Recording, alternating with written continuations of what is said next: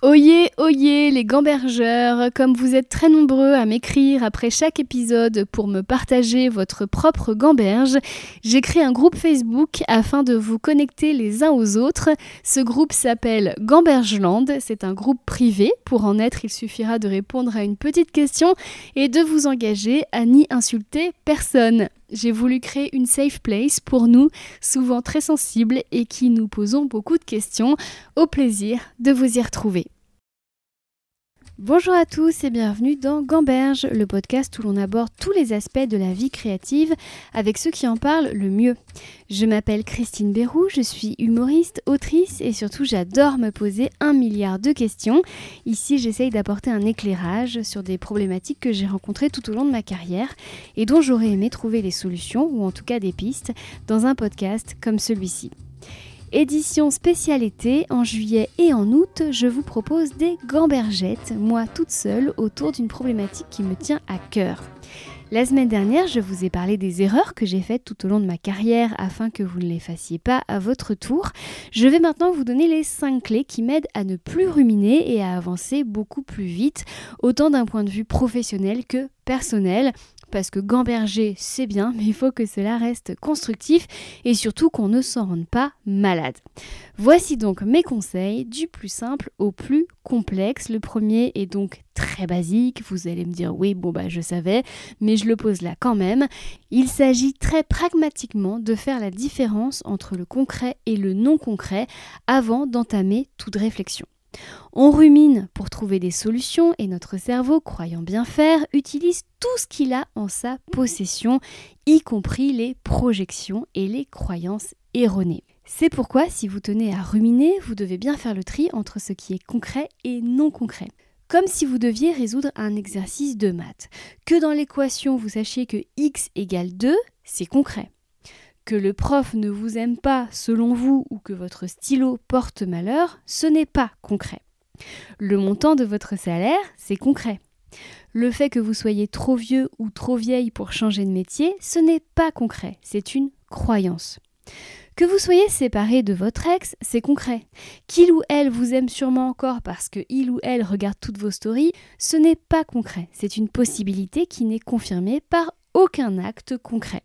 Il faut vraiment s'entraîner à faire la différence entre les deux, car même si vous avez l'intuition très forte que Josiane, votre voisine, ne vous aime pas, tant qu'elle ne vous l'a pas formulé, ce n'est pas votre problème, c'est le sien. Et effectivement, votre ex regarde sûrement toutes vos stories parce qu'il ou elle est attaché encore à vous, mais tant que il ou elle n'est pas venu vous le dire, cela ne vous regarde pas. Tout ce qu'on devine ou pressent, ce n'est pas concret. Tout ce qui n'est pas acté, ce n'est pas concret. La vie est déjà très complexe avec ce qui est avéré. Va-t-on vraiment se compliquer l'existence avec des suppositions? Deuxième conseil très simple et qui m'est très personnel mais qui marche super bien, alors je vous le donne, se visualiser sur l'échelle du temps. Souvent quand on se pose la question, tel problème aura-t-il la même importance dans six mois, dans un an, dans cinq ans? Très souvent la réponse est non, et pire, comme le chante le chanteur Raphaël, dans 150 ans, on ne s'en souviendra pas. Ce conseil que je suis en train de vous donner a même pris dans ma vie une dimension supérieure quand j'étais en tournée toute cette année avec mon spectacle et que j'ai pris l'habitude d'aller visiter les musées d'archéologie et c'est là que ça devient très personnel. À Lyon, Marseille, Antibes, Nantes, j'ai vu ça et là les silex gravés, les ossements, les écrits, autant de témoignages d'existence passée, de gens qui ruminaient sûrement autant que moi et dont il ne reste qu'un objet derrière une vitrine. Alors pardon, c'est pas très optimiste, mais c'est un fait. Conscientiser que nous sommes bien peu de choses sur quelques centaines de millénaires de présence humaine sur cette terre, c'est réaliser que ce projet qui n'a pas marché ou ce rencard qui n'a jamais rappelé, ce n'est pas si important. Allez, on rentre dans le dur troisième conseil, un peu plus complexe. Et je vous préviens, quand on le prend au premier degré, il est un peu clivant. Mais quand on en comprend toutes les nuances, il est extrêmement puissant. Attention, vous êtes prêts, le voici. Il faut toujours se dire qu'on est responsable de ce qui nous arrive. Bien sûr, dans les faits, ce n'est pas toujours le cas. Si vous avez été agressé, vous n'êtes pas responsable. Si on a brûlé votre voiture, vous n'êtes pas responsable. La réforme des retraites, vous n'êtes pas responsable. Sauf si c'est toi, Emmanuel Macron, qui écoute ce podcast. Vous n'êtes pas responsable dans le sens ce n'est pas votre faute.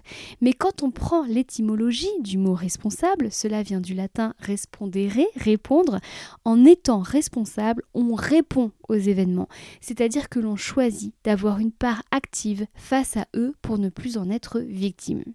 Et ça aussi, ça permet de ne plus ruminer, car choisir l'action, la fabrication concrète de solutions, cela nous extrait du sable mouvant qu'est la rumination en boucle.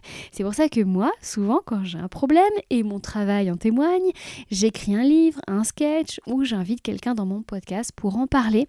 C'est ma façon à moi de ne plus être victime de ce qui m'arrive. Je le transforme en contenu et la rumination prend fin. Enfin, pas toujours, mais le plus souvent. D'ailleurs, avez-vous peut-être déjà entendu cet adage tu n'es pas responsable de ce qu'il t'arrive, mais tu es responsable de ce que tu fais de ce qu'il t'arrive.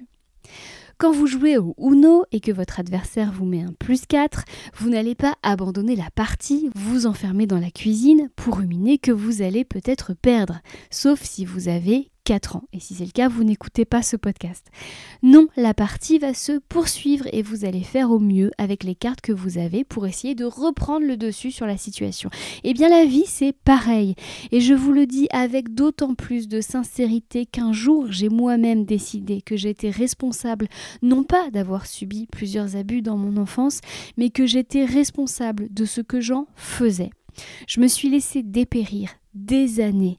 Et quand j'ai décidé d'ouvrir ma gueule, d'échanger avec d'autres victimes, d'analyser ce qui n'était pas assez dit et de les mettre dans mes livres ou dans mes podcasts comme présentement, ma vie a changé et ma santé mentale s'est améliorée du tout au tout. Décidez que vous avez quoi qu'il arrive la main, qu'il y a toujours une marge de manœuvre et qu'elle vous appartient. C'est non seulement arrêter de ruminer, mais en plus reprendre le contrôle sur sa vie et par là même l'occasion d'enlever à l'événement ou à votre bourreau leur pouvoir destructeur.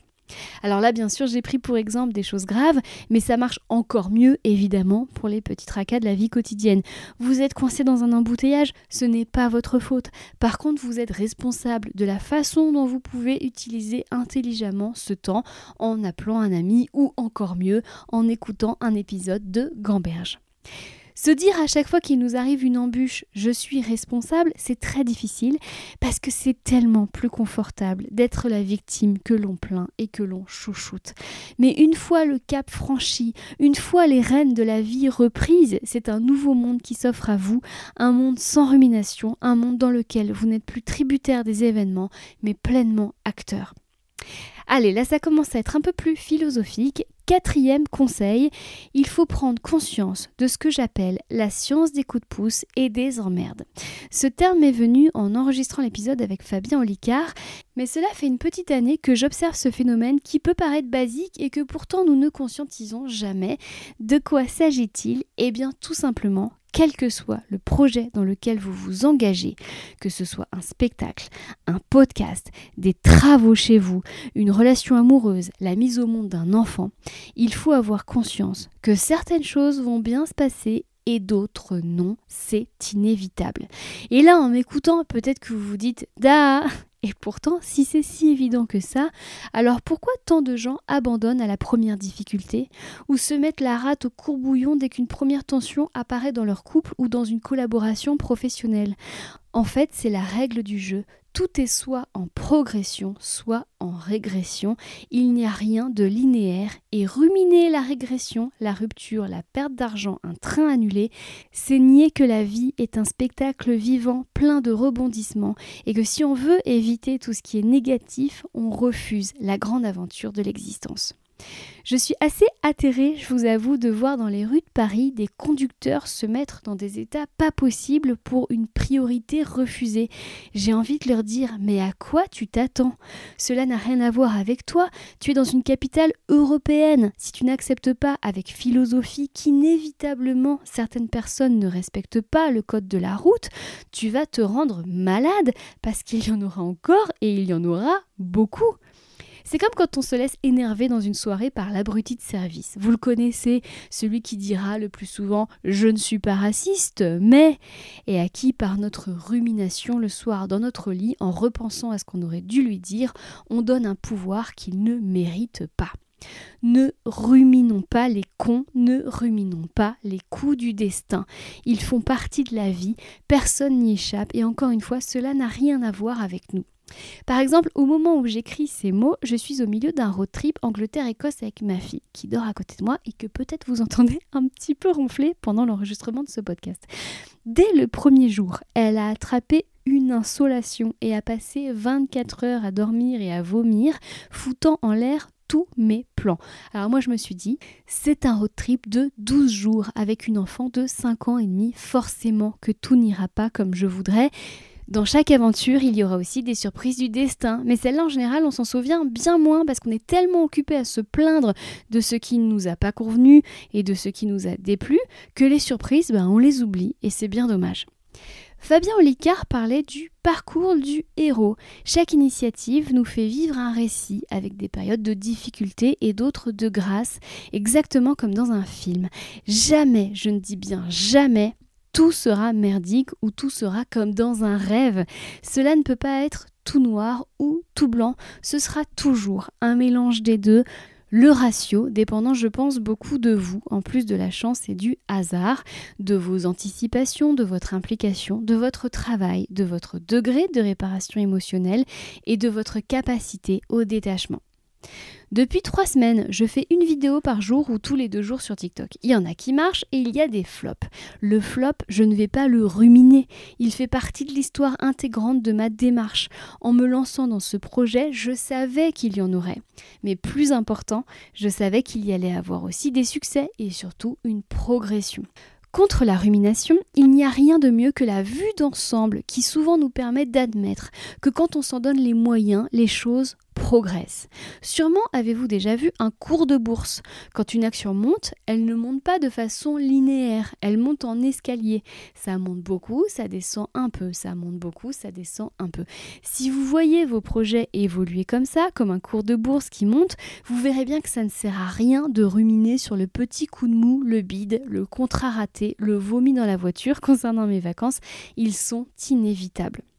On croit que ça n'arrive qu'à nous, on associe le problème au négatif, à l'échec, on se culpabilise, alors que c'est la vie et que c'est pour tout le monde pareil.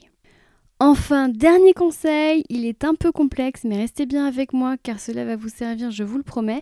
Je l'appelle lire entre les lignes du scénariste de la vie. Je m'explique. Je ne sais pas si certains d'entre vous ont déjà eu l'occasion de participer à une formation d'écriture ou de lire un ouvrage sur les techniques du récit, que ce soit du scénario ou du roman, mais une des premières choses que l'on apprend, c'est qu'il faut montrer plutôt que dire. Par exemple, si vous créez un personnage qui est radin, vous n'écrirez pas textuellement Jean-Claude était radin. Pour gagner en subtilité, vous tâcherez de le mettre dans une situation où s'exprime sa radinerie. On le verra compter des petits sous, diviser une addition ou partager une réflexion de type Oh, dis donc, 2 euros pour un café, c'est cher. c'est qu'il habite pas à Paris, euh, Jean-Claude. Le lecteur ou le spectateur va alors intégrer tacitement l'information et penser de lui-même ça a l'air que ce Jean-Claude est radin. Voilà, emballé, c'est pesé, l'histoire se poursuit enrichie de cet élément, élément qui aura beaucoup plus de puissance parce qu'il a été deviné par le spectateur ou le lecteur. Ainsi, vous avez pu regarder Sex and the City en vous disant que Samantha était une femme libérée et que Charlotte était vieille école sans que ça ne soit rabâché verbalement et lourdement. Où est-ce que je veux en venir? Eh bien, retrouvons maintenant notre ami Jean-Claude Le Radin et imaginons que vous le rencontrez dans la vraie vie. C'est le même personnage, il donne les mêmes indices quant à sa radinerie, mais cette fois, il est en face de vous dans la réalité. Qu'est-ce que ça change? Eh bien, vous ne le regardez plus comme on regarde un personnage de série, vous allez le regarder à travers votre brouillard émotionnel. Il y a votre cerveau reptilien qui a besoin que vous soyez aimé par les autres êtres humains afin que vous vous sentiez en sécurité et qui donc ne va pas vous donner envie de chercher des noises à quelqu'un pour pas grand-chose et donc qui ne va pas juger Jean-Claude. Il y a éventuellement l'affection que vous portez à Jean-Claude, qui est peut-être un proche et donc à qui vous allez laisser le bénéfice du doute. Après tout, cette radinerie apparente est peut-être un malentendu. Il y a vos distractions du moment. Vous n'avez peut-être pas la tête à remarquer que Jean-Claude compte ses petits sous, sans parler de votre ego qui aime que la narrative vous arrange et fait en sorte que vous voyez les choses celles que vous voulez les voir. Et si vous avez décidé que Jean-Claude était généreux, vous ferez en sorte d'en avoir les preuves. Car Jean-Claude est peut-être votre crush après tout, même s'il a un prénom un petit peu ringard. Vous êtes amoureux ou amoureuse, vous projetez donc sur Jean-Claude que du positif tant vous avez envie que cette relation fonctionne. Plus grave mais fréquent, vous n'avez pas confiance en vous, souffrez d'un syndrome d'imposture et donc êtes incapable de voir les défauts chez les autres tant vous les trouvez meilleurs que vous. Vous pressentez que Jean-Claude est sans forcément le conscientiser. Un truc, vous ne savez pas quoi, prendre la place dans votre tête et soudain, bim, vous ruminez. Vous cherchez l'information manquante que pourtant le scénariste de la vie vous avait donnée très clairement. Il y a des centaines de facteurs qui vont faire que vous n'allez pas voir ce que le scénariste de la vie essaye de vous montrer pourtant clairement et souvent ça va se faire au prix de la déconvenue. On finit par être déçu par les gens, un partenaire, un employeur, un ami, parce qu'au tout début on n'a pas bien lu le scénario qui se jouait pourtant en face de nous. La rumination naissant souvent entre autres d'un contraste trop grand entre ce qu'on croyait être et ce qu'il en est vraiment. C'est le vicieux du mais comment c'est possible? Je ne croyais pas cela de lui, de elle, de telle situation. Alors ça vraiment, je l'ai pas vu arriver, je suis tellement déçue. Voilà, autant de réflexions auxquelles notre cerveau va essayer de répondre, mais toujours embourbé dans son brouillard émotionnel, alors qu'il suffit de faire l'exercice, de regarder la vie comme une série, et là, tout change. Je vais vous donner trois exemples qui me sont arrivés très récemment, vous inquiétez pas, je vais faire très court. À la fin de mon spectacle, j'attends tous mes spectateurs à la sortie pour leur dire au revoir. Bon, je vous rassure, ils sont rarement plus d'une centaine.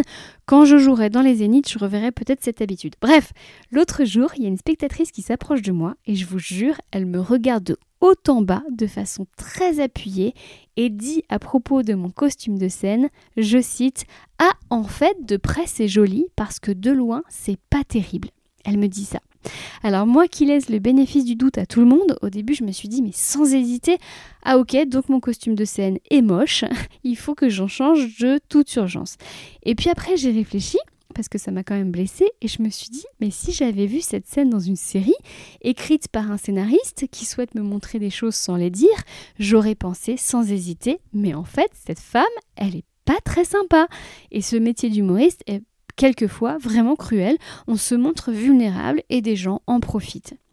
Alors pourquoi, quand ça m'arrive dans la vraie vie de rencontrer des gens comme ça, je vais tout de suite rejeter la faute sur moi et remettre en doute ma valeur?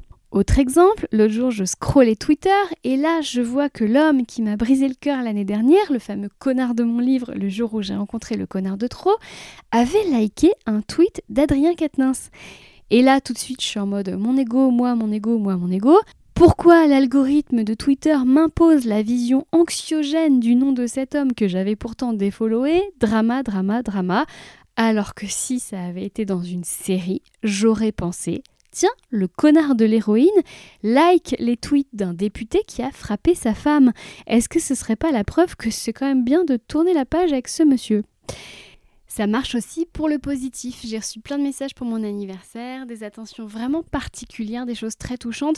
Et j'aurais pu me dire, bah c'est normal, c'est mon anniversaire. Mais en réalité, j'ai regardé ma vie comme si elle était une série. Et je me suis dit, le scénariste est vraiment en train de me montrer que je suis bien entourée et aimée. À voir les choses comme ça, on gagne en lucidité, en logique, en clarté, on voit à travers le brouillard émotionnel et on arrête de ruminer. Si vous prenez la peine de regarder, vous verrez même que le scénariste de la vie est assez généreux de détails, d'actions et de scénettes qui vous renseigneront beaucoup sur votre réalité, à condition que vous soyez capable de la regarder avec objectivité en mettant de côté vos croyances préconçues et autres pensées limitantes qui font ruminer en boucle sans offrir de porte de sortie. Enfin, bonus santé mentale, sachez que la rumination est une drogue. C'est l'os à ronger de votre cerveau qui a toujours besoin de chercher et de comprendre. Alors donnez-lui autre chose à se mettre sous la dent si vous n'arrivez pas à vous sevrer un sudoku, un puzzle, mieux un projet créatif. Perso, quand je sens que je bascule dans la rumination, je cherche des blagues pour mon spectacle, je déplace l'énergie et comme ça en plus je la transforme en quelque chose de rentable. Pourquoi vous croyez que j'ai créé Gamberge? Pour faire de la rumination utile. Deuxième bonus, si vous ruminez, c'est qu'il y a du temps de cerveau disponible pour le faire. Dans mon livre Le jour où j'ai rencontré le connard de trop, oui tout à fait, celui qui like des tweets d'Adrien Quatennens, j'évoque des recherches scientifiques qui prouvent que l'humain préfère prendre des décharges électriques plutôt que de s'ennuyer. Ainsi, quand notre vie manque de saveur, le cerveau aura tendance à aller titiller là où ça fait mal plutôt que d'accepter une existence fade dans laquelle il ne se passe rien. Alors je vous le dis, je suis en plein road trip avec ma fille et je l'expérimente sur la route. Mon cerveau choisit de préférence les sujets qui fâchent et qui tracassent pour s'occuper plutôt que du rien. En gros, c'est plus excitant de se monter la tête avec un truc qui s'est passé il y a trois semaines et qui ne vous a pas plu plutôt que de faire de la méditation. Et ça, il faut apprendre à le canaliser et à se faire comprendre par la pratique et l'adoption de nouveaux schémas de pensée que ce n'est pas comme cela qu'on se fait aller bien. Voilà, j'espère que ces conseils vous auront aidé. La semaine prochaine, je vous dresse la liste des livres qui m'ont appris à être davantage créative. D'ici là, je vous souhaite de gamberger juste ce qu'il faut. Un très bel été à vous.